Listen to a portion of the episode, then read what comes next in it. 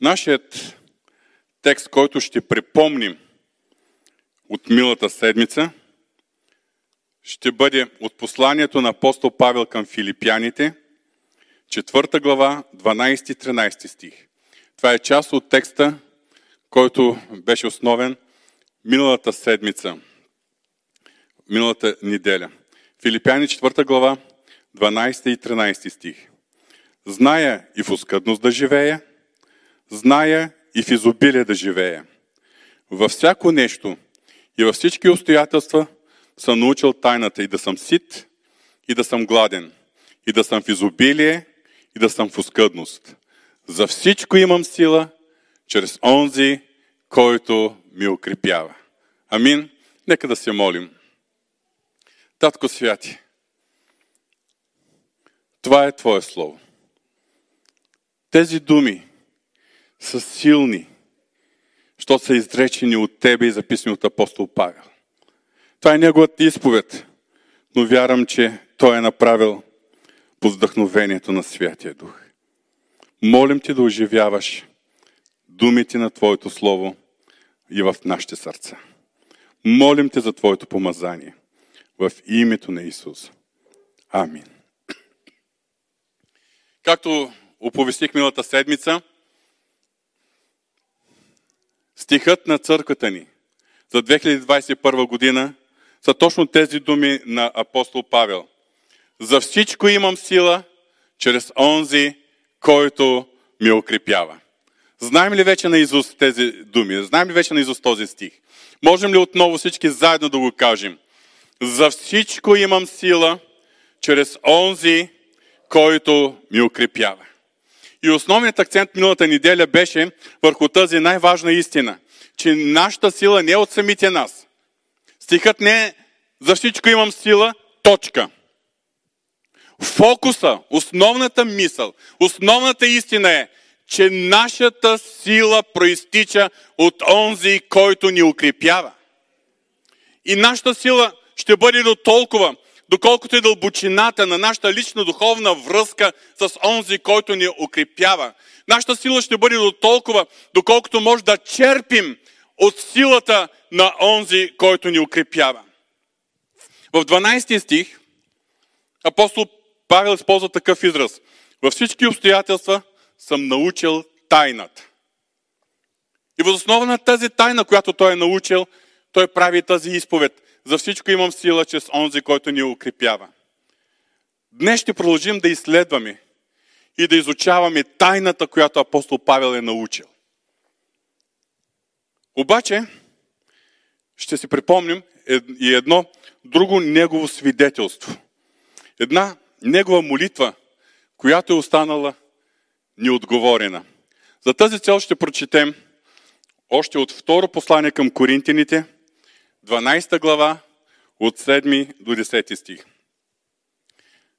Второ Коринтини, 12 глава, от 7 до 10 стих. Аз да не се превъзнасям, поради твърди многото откровение, даде ми се трън в плътта, прати ни Сатана, за да ме мъчи, за да не се превъзнасям. Затова три пъти се молих на Господа да се отмахне от мен. И той ми каза, доволно ти е моята благодат, защото силата ми в немощ се показва съвършенна. И така с преголяма радост по-добре ще се похваля с немощите си, за да почива на мене Христовата сила. Затова намирам удоволствие в немощи, в укори, в лишение, в гонение, в притеснение за Христос. Защото когато съм немощен, тогава съм силен. И темата днес ще бъде Божията сила в човешката немощ. Божията сила в човешката немощ.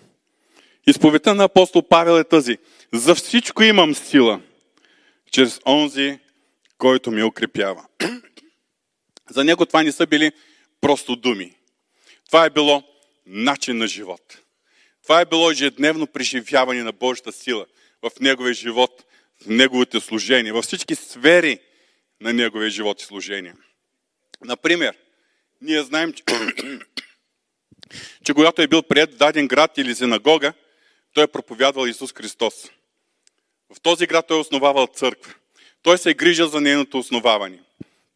А след това, когато е бил гонен и преследван, той или е напускал, като е продължал да се грижи за църква, че своите са работници, а самия той е започвал да проповядва на друго място.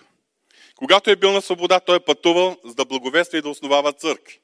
Когато е бил в ареста, в тъмница, в затвора, той е славил Бога с химни, както в Филипи, или е продължавал да благовества, както по време на арестуването му в, в Рим, или пък да пише послания. Когато е имал изобилие от храна и материални средства, когато всичко е било наред с обстоятелствата, в които се е намирал, той е бил доволен и благодарен. Когато е бил в немощ, в немотия, в глад, в изпитание, когато обстоятелствата са били противни, той също така е продължавал да бъде доволен и благодарен. Затова в Филипяни 2 глава ние четем неговата изповед. Във всяко нещо и във всички обстоятелства съм научил тайната и да съм сит и да съм гладен, и да съм в изобилие и да съм в оскъдност. Защото съм се научих да съм доволен в каквото и състояние да се намирам. Ние виждаме, че за него външните обстоятелства са били второстепенни. Той не се е влияел от външните обстоятелства, от това, което се случва в този свят. Неговата загриженост е била само едно – връзката му с Христос. Да познае Христос, да бъде верен на призива от Христос. И затова в Римните 8 глава той възклика, кой ще ни отлъчи от Христовата любов? Скръп ли, отеснение, глад, голота, беда или нощ? Т.е. обстоятелства, през които преминаваме. Опозицията, гоненията, проблемите. Във всичко това ставаме повече от победители, чрез онзи, който ни е възлюбил. Това са изповедите на апостол Павел. Обаче искам да обърна вниманието ви върху една много особена глава, която той е написал в едно от своите послания. Това е в посланието на апостол Павел към римляните, седмата глава. Една глава, в която апостол Павел провежда един въображаем диалог или задава риторични въпроси, или изповядва позицията или положението, като ни показва какво представлява естественият човек. Човека със своите естествени сили и възможности. Да, той се поставя на мястото и ни разкрива проблема и противоречието, което изпитва един човек, който знае кое е правилно. Познава Божия закон. Иска да го върши. Иска да живее според Божията воля. Иска да бъде угоден на Господа. Обаче се натъква на един проблем. Седма глава Римляните 18 стих.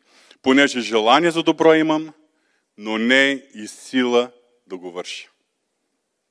До толкова са възможности на всеки естествен човек.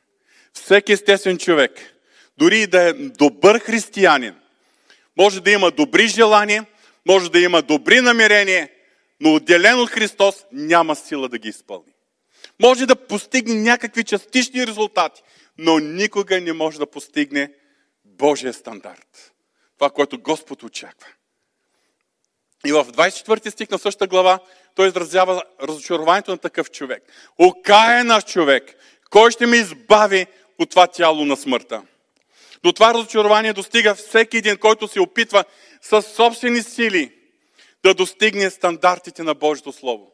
Било стандартите за свят и почтен живот, било стандартите за служение на Бога, но стандартите, които Бог е поставил, са толкова високи, че са недостижими за естествения човек.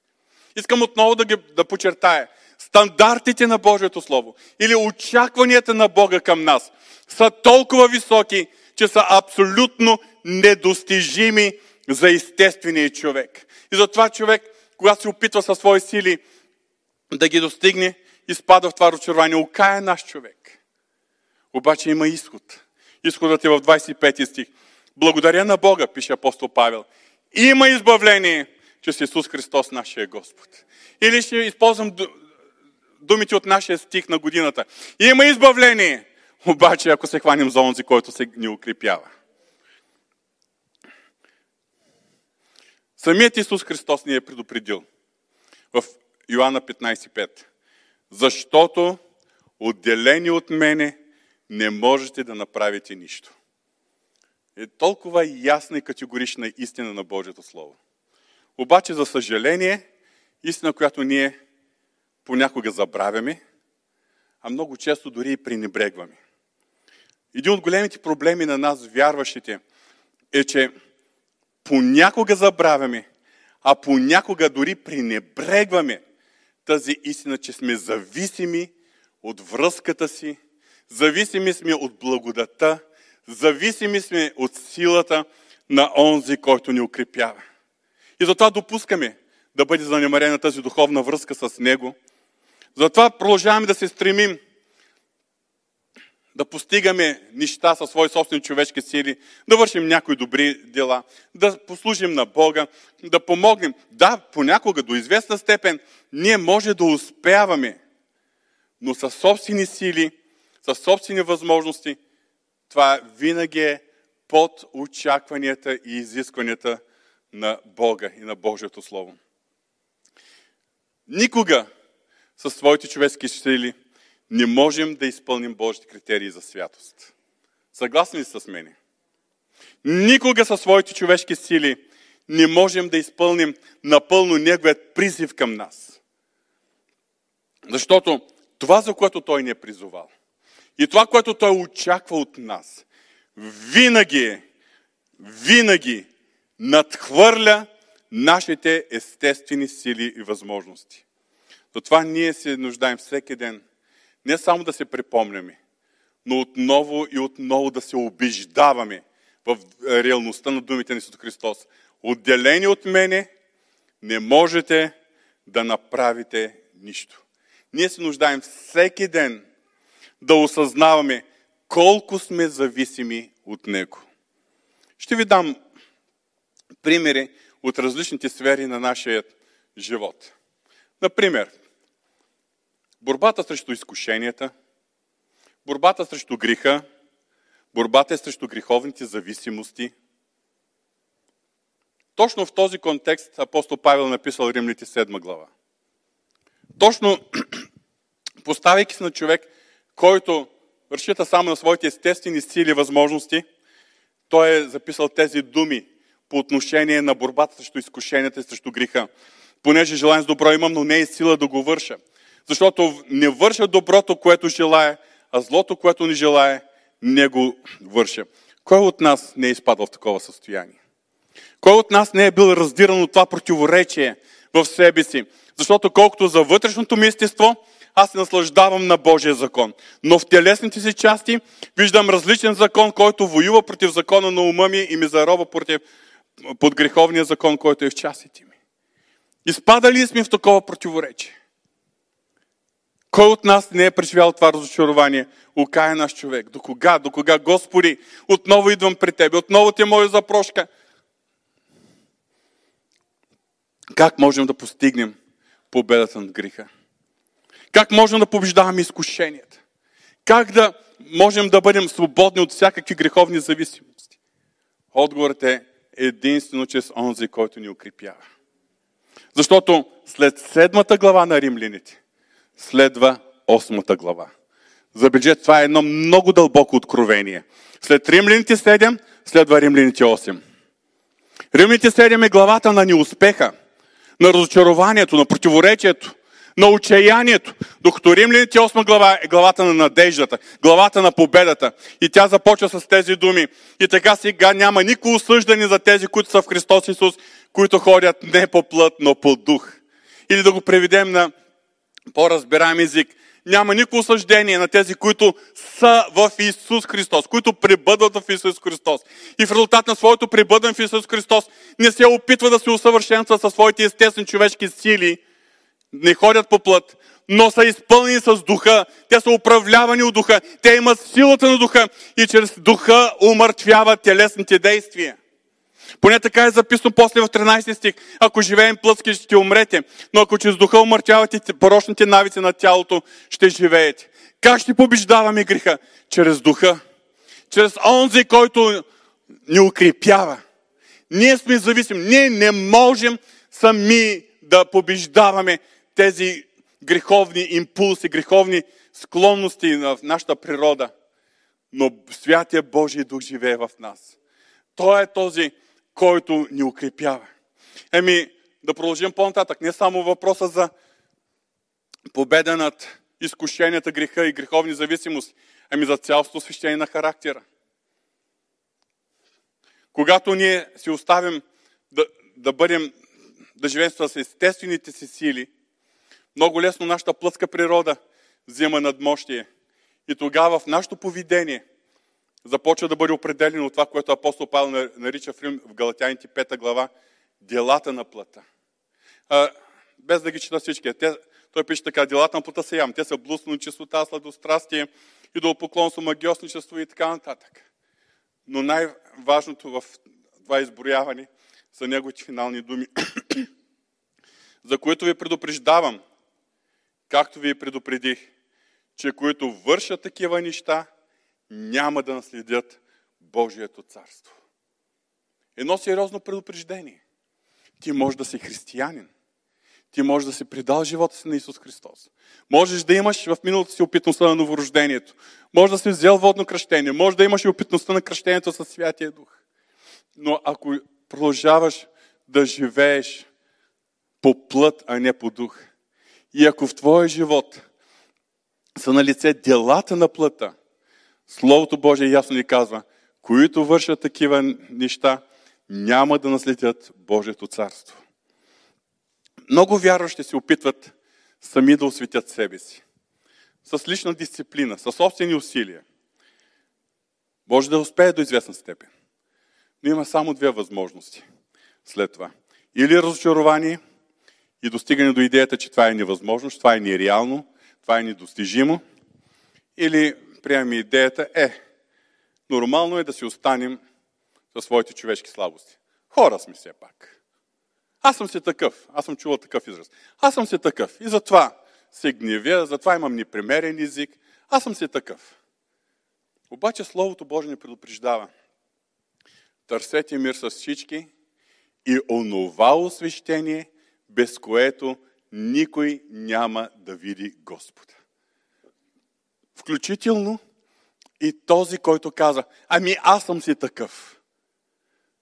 Онова освещение, без което никой няма да види Господа. Е как да го постигнем? Как да изграждаме в себе си осветен характер? Откъде сила? Отговорът е само един. Чрез онзи, който ни укрепява.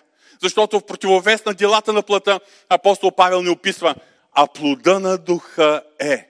Когато допуснем Святия Дух да ни изпълва, да ни ръководи, да ни дава сила, когато ходим не по плът, но по дух, тогава ще бъдат на лице плода на духа е любов, радост, мир, дълготърпение, благост, милосърдие, вярност, кротост и себе обоздание. Осветения характер, откъде идва? Чрез онзи, който ни укрепява. Трябва да разберем, че отделени от Христос не можем да постигнем нищо. Дори за собственото си усъвършенстване. Но чрез онзи, който ни укрепява, можем. И освен това, има толкова насърчителни текстове в Новия Завет, които ни показват Божията благодат и Божият план за всеки един от нас. Само няколко ще ви припомня. Първо Солнце 5 глава 23 и 24 стих. А сам Бог намира да ви освети напълно. И да носи запазят непокътнати духът и душата и тялото ви без порок до пришествието на нашия Господ Исус Христос. Верен е онзи, който ви призовава и ще извърши това. Еми да си припомним първо Петро 5 глава 10 стих. А Бог на всяка благодат, който е призовал в своята вечна слава чрез Христос Исус, ще ви усъвършенства, утвърди, укрепи и направи непоколебими, след като пострадате малко. Ами Филипяните 1 глава 6 стих. Онзи, който е започнал добро дело във вас, ще го усъвършенства до деня на Исус Христос. Не е ли насърчение, брати и сестри, че да, Божието Слово има високи критерии за святост. Първо Петро послание са записани тези думи, дадени още в Стария свет, цитирани са от книгата Левит. Бъдете святи, понеже аз съм свят. Как да го постигнем? Единствено чрез онзи, който ни укрепява. Еми, какво да кажем за изграждането на правилни взаимоотношения с хората? Взаимоотношенията е едно голямо предизвикателство. Да, едни добри, хармонични взаимоотношения са благословение, но колко, за колко хора взаимоотношенията с околности, дори взаимоотношения с най-близките, са сериозно предизвикателство. Въпросът за нашето освещение е пряко свързан с изграждането на едни правилни, библейски, хармонични взаимоотношения с всички хора. Най-напред от най-близкия кръг, семейството и другите хора, с които ние контактуваме. За някои въпроса за взаимоотношенията, това е въпрос на изграждане. Това е въпрос на а, освещение, на промяна.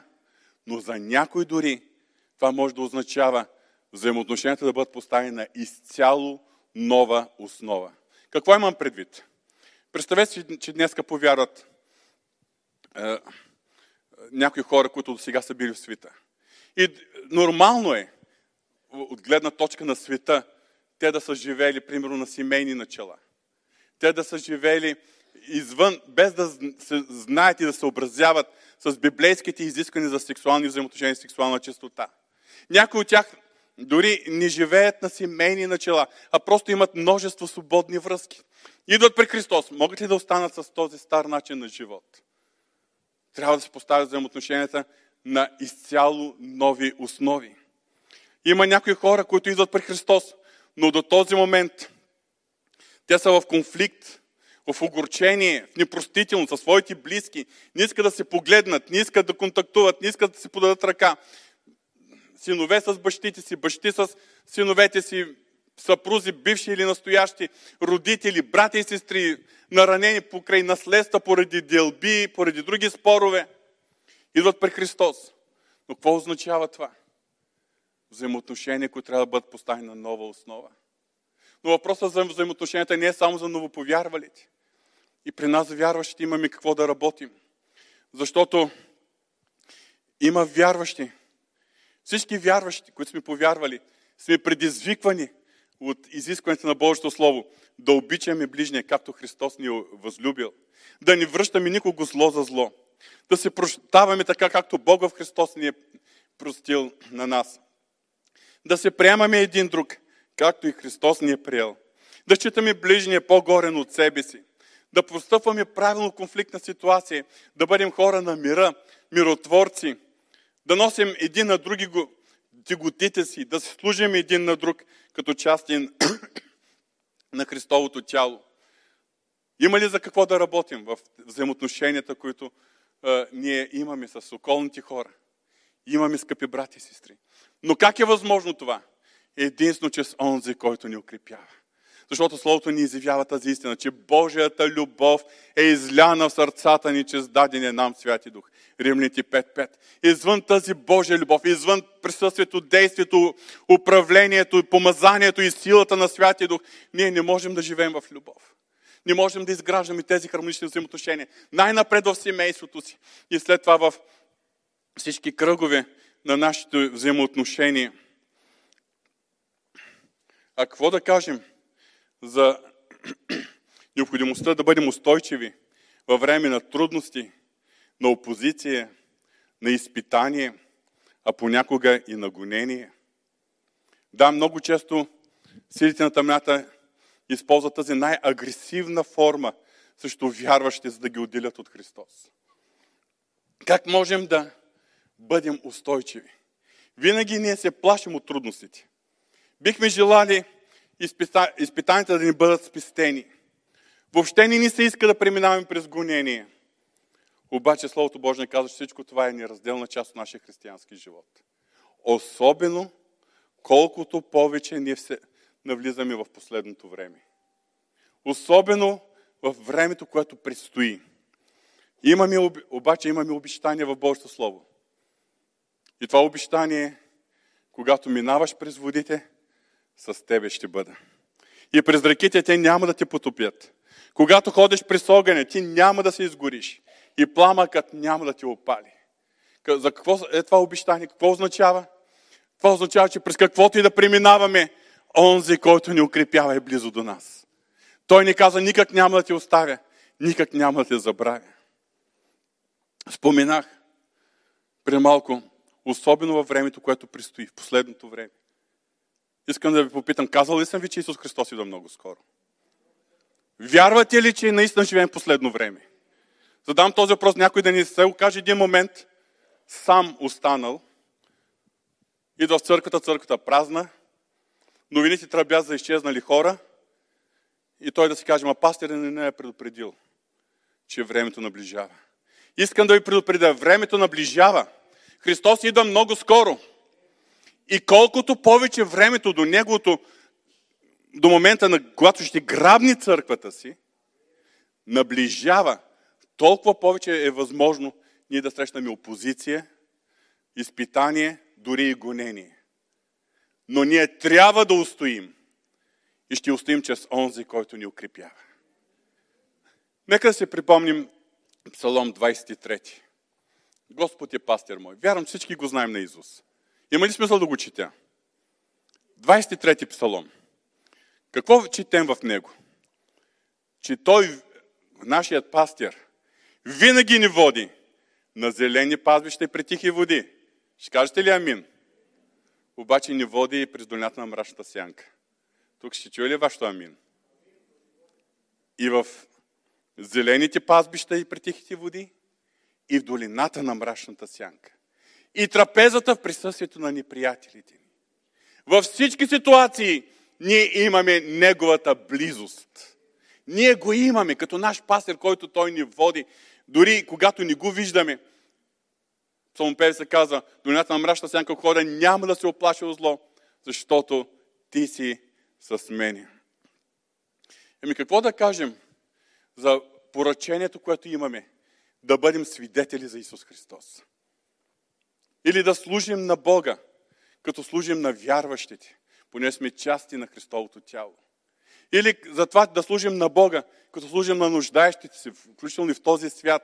И по един такъв начин да демонстрираме любовта и състраданието на нашия Господ пред тези, които са в нужда. Можем ли да го постигнем? Е, бихме могли, ако нямаше едно его в нас. Нашият егоцентризъм винаги ни кара ние да гледаме към себе си, да не виждаме нуждите на хората около нас. Нашият егоцентризъм винаги ни води до това да се грижим за себе си, а не да се грижим за ближните, за нуждаещите си. Нашият егоцентризъм даже ни води до, да разсъждаваме така. Слава на Бога, аз съм спасен. Какво ме интересуват тези, които не са чули за Христос? Обаче, ние имаме поръчение. Как можем да победим този егоцентризъм? Как можем да служим на Бога, да бъдем Негови свидетели? Да си припомним тези фундаментални думи. Ще приемете сила, когато дойде върху вас Святия Дух и ще бъдете свидетели за мене. Да ви припомня в деня на Възкресението Христос ти каза, да, това благовестие ще се, ще се разпространява между всичките народи, обаче вие не бързайте. Стойте в Иерусалим, докато се обличете с сила отгоре. Преди да се обличете от тази сила, не бързайте да свидетелствате. Защото свидетелството е ефективно, когато има сила отгоре. Когато онзи, който ни укрепява, е в действие и работи. Също се отнася, когато служим на Бога. В 1 Петро 4 глава четем, според дарата, която всеки е приел, служете с нея един на друг като добри настойници на многоразличната Божия благодат. Как и кога ние можем да служим? Ние сме само настойници, а благодата е от Господа. Бог ни е дал тази благодат. Онзи, който ни укрепява, ни дава способност да служим на нуждаещи се, да видим нуждата, да се намесим, да пренебрегнем себе си, своите интереси, да ни помогнем да излезем от зоната си на комфорт и да се намесим в полза на този, който има нужда. Онзи, който ни укрепява. И сега нека да погледнем към урокът, който апостол Павел е научил и който споделя с всички нас. Във 2 Коринтини 12 глава той споделя за своя проблем, както той го нарича имал е един трън в плътта. Три пъти той се е молил, но отговор от Бога е нямал, освен, че Бог му е казал, доволно ти е моята благодат, защото силата ми в немощ се показва съвършенно. Доволно ти е моята благодат, защото силата ми в немощ се показва съвършенна. Тук виждаме в това кратко изречение две изключително важни истини. Моля, запомнете ги.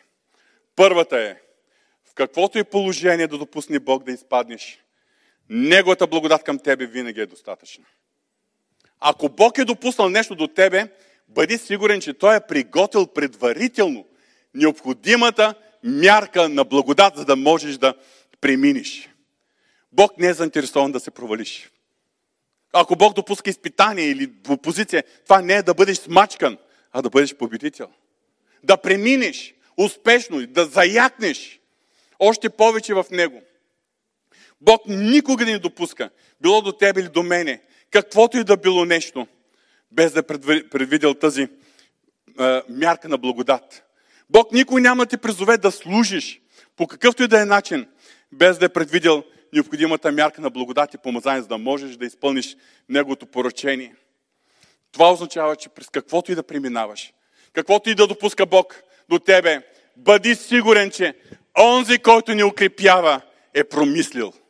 Промислял е необходимата мярка на благодат. И той винаги с тебе и няма да те остави и няма да те забрави.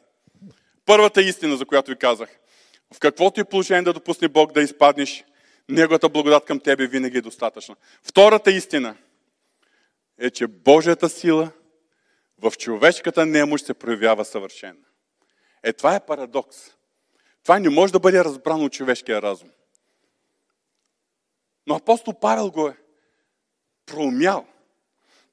И затова той продължава в следващите стихове. И така с преголяма радост, по-добре ще се похваля с немощите си, за да почива на мене Христовата сила.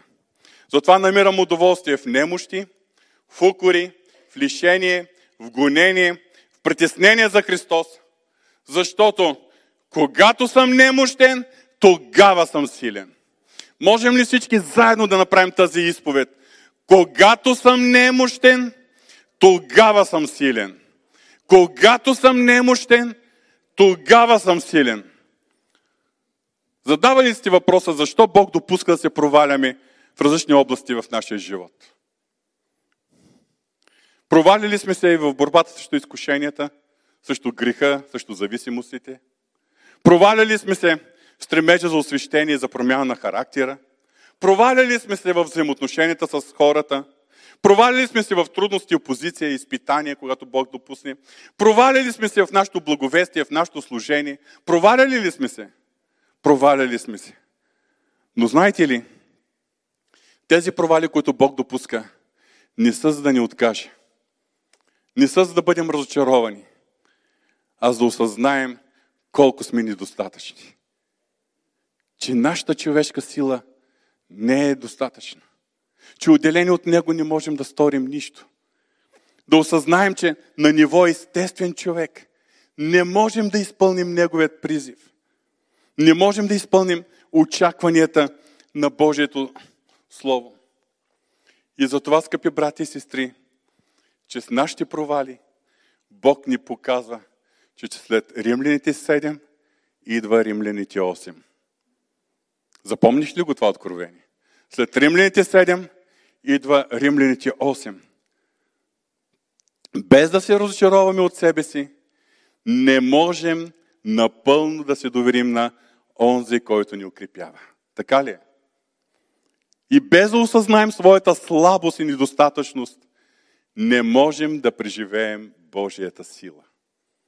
Отново ще повторя тези мисли. Без да се разочароваме от себе си, не можем напълно да се доверим на онзи, който ни укрепява. И без да осъзнаем своята слабост и недостатъчност, не можем да преживеем Божията сила. Стихът за 2021 година е За всичко имам сила, чрез онзи, който ми укрепява. Да ви припомня от милата неделя. Това на практика означава, на първо място, да обичаме онзи, който ни укрепява повече, отколкото обичаме нещата от този свят. Да търсим Неговото лице и близост, да се, да се използваме с Неговото присъствие в нашата ежедневна молитва и това да бъде първият приоритет за нас всеки ден. Това означава да поставим Исус Христос на първо място в нашия живот, да му бъдем верни като Негови последователи, да му бъдем верни като Негови свидетели, да му бъдем верни като Негови служители. И това да бъде най-важното за нас. По-важното, отколкото другите наши цели и всичко друго, което може да постигнем в този свят. Защото нашата сила не е от самите нас. Тя произхожда от онзи, който ни укрепява.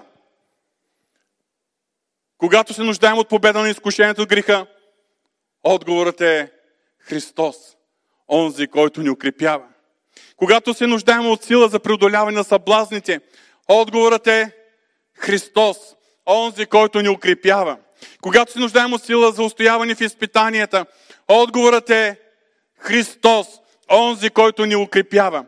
Когато се нуждаем от сила за да служим на Бога, отговорът е Христос, онзи, който ни укрепява.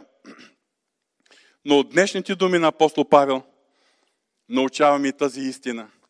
За да имаме сила за всичко, трябва да осъзнаем, да признаем и да осъзнаем своята човешка недостатъчност. И това е за да търсим лицето, за да търсим близостта, за да търсим присъствието на Христос и да се доверяваме на онзи, който ни укрепява. Всичко, което Бог очаква от нас, всичко, което Той допуска до нас и всичко, за което Той ни призовава, многократно надвишава нашите човешки сили и способности. В тази връзка ще ви прочита и още едни разсъждения на апостол Павел.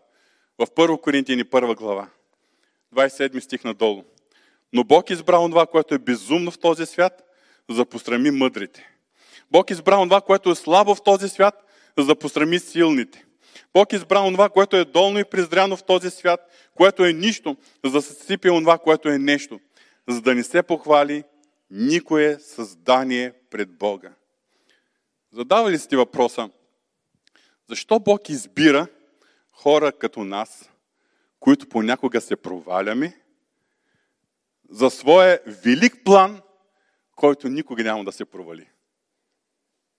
Защо Бог допуска и избира хора като нас, които понякога се проваляме, за своя велик план, който никога няма да се провали. провали. Защото Бог ни желая ние със своите собствени сили да извършим Неговата воля. Бог желая Той да се прояви чрез нас. И ние да се доверяваме на онзи, който ни укрепява. И в 31 стих на 1 Коринтин 1 глава четем – свързано с предишните думи, за да не се похвали никое създание пред Бога. Така че, както е писано, който се хвали, с Господа да се хвали. Това е да не би някой, когато има успех в личния живот, в обществено положение и кариера, или в духовно служение, да каже, аз го постигнах. Аз съм способният, аз съм талантливият. Словото Божие казва да не се похвали никое създание пред Бога. А който се хвали, с Господа да се хвали. Винаги да знаем, че силата ни от Него и славата принадлежи на Него. Един пример. Искате ли да видите конкретен случай на проявление на Божията сила в човешката немощ? Тогава погледнете към Амвона. И днес това съм аз. Ако има нещо добро, това е Божията сила в човешката немощ. И накрая ще завърша, ще завърша с още една иллюстрация. Всички познаваме добре този библейски текст. Поканата на Исус Христос, когато Той се обръща към хората и казва, елате при мен всички, които се трудите и сте обременени, и аз ще ви успокоя. Вземете моето иго върху себе си и научете се от мене, защото съм кротък и смирен по сърце и ще намерите покой на душите си. Защото моето иго е благо и моето бреме е леко. И друг път съм споделял с вас тази истина. Искам да ви я припомня. Думите на Исус Христос, освен елате при мене, продължават. Вземете моето иго върху себе си. Какво означава думата иго? Някои хора я приемат като робство и той идва главно поради романа, романа на Иван Вазов под игото. Обаче думата иго означава хомот. Означава впряг на две добичета. Пряк, например, който води ралото. Това е когато две добичета заедно се впрегнат, за да урат заедно. Ако нашия живот и изпълнението на Божия призив представляват метафорично бръздата, която ние урем, бръздите, които оставаме зад себе си, то чрез тези думи Исус Христос ни казва, хомота има място за две добичета. Има място за двама. Аз вече съм се взел моето място. Готов ли си и ти да се впрегнеш заедно с мен? И така, ние тръгваме двамата в тандем. Заедно. Той и аз. И двамата заедно орем. Сега познайте кой е силният. Познайте кой опъва, кой движи ралото напред. Заради кого бръздата е права и дълбока и, и, и е качествена. Заради мене ли? Ако се опитам сам, без него, няма да мога да помръдна ралото напред. Нищо няма да мога да направя. И той ми го е казал, отделени от мене не можете да сторите нищо. Но какво представлява християнския живот според плана на Бога? Той и аз заедно. Той и аз заедно. Когато се впрегнем заедно, тогава нещата вървят. Са впрегнати заедно с Христос.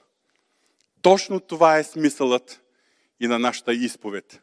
За всичко имам сила, чрез онзи, който ни укрепява. Амин. Нека да се изправим, ако обичате.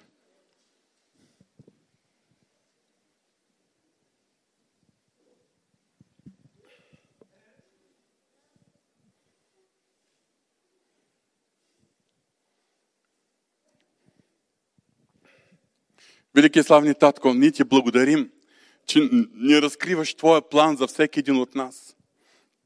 Благодарим ти, Господи. Благодарим ти, че Твоя план не е да ни оставиш самички и да ние да бъдем разочаровани от високите изисквания очаквания, които имаш към нас. Ти ни призоваваш да живеем за Тебе, да следваме Тебе, да служим на Тебе, но всичко това заедно с Тебе. Са впрегнати заедно с Тебе. Христос и аз. Христос и всеки един от нас. Благодарим Ти за всеки момент, в който си ни показал, че нашите естествени сили са недостатъчни. Благодарим Ти за всяко разочарование от самите себе си. Благодарим Ти, Господи, за всеки момент, който ти си потвърждавал думите, отделени от мене, не може да сторите нищо. И когато сме се опитвали да сторим нещо отделени от тебе, и сме преживявали това разочарование, но ти благодарим, че това е било урок за нас.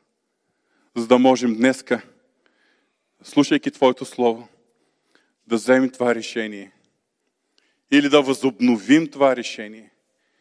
Никога отделени от Тебе. Винаги свързани и винаги доверявайки се на онзи, който ни укрепява. Господи, благодарим Ти, че силата е от Тебе.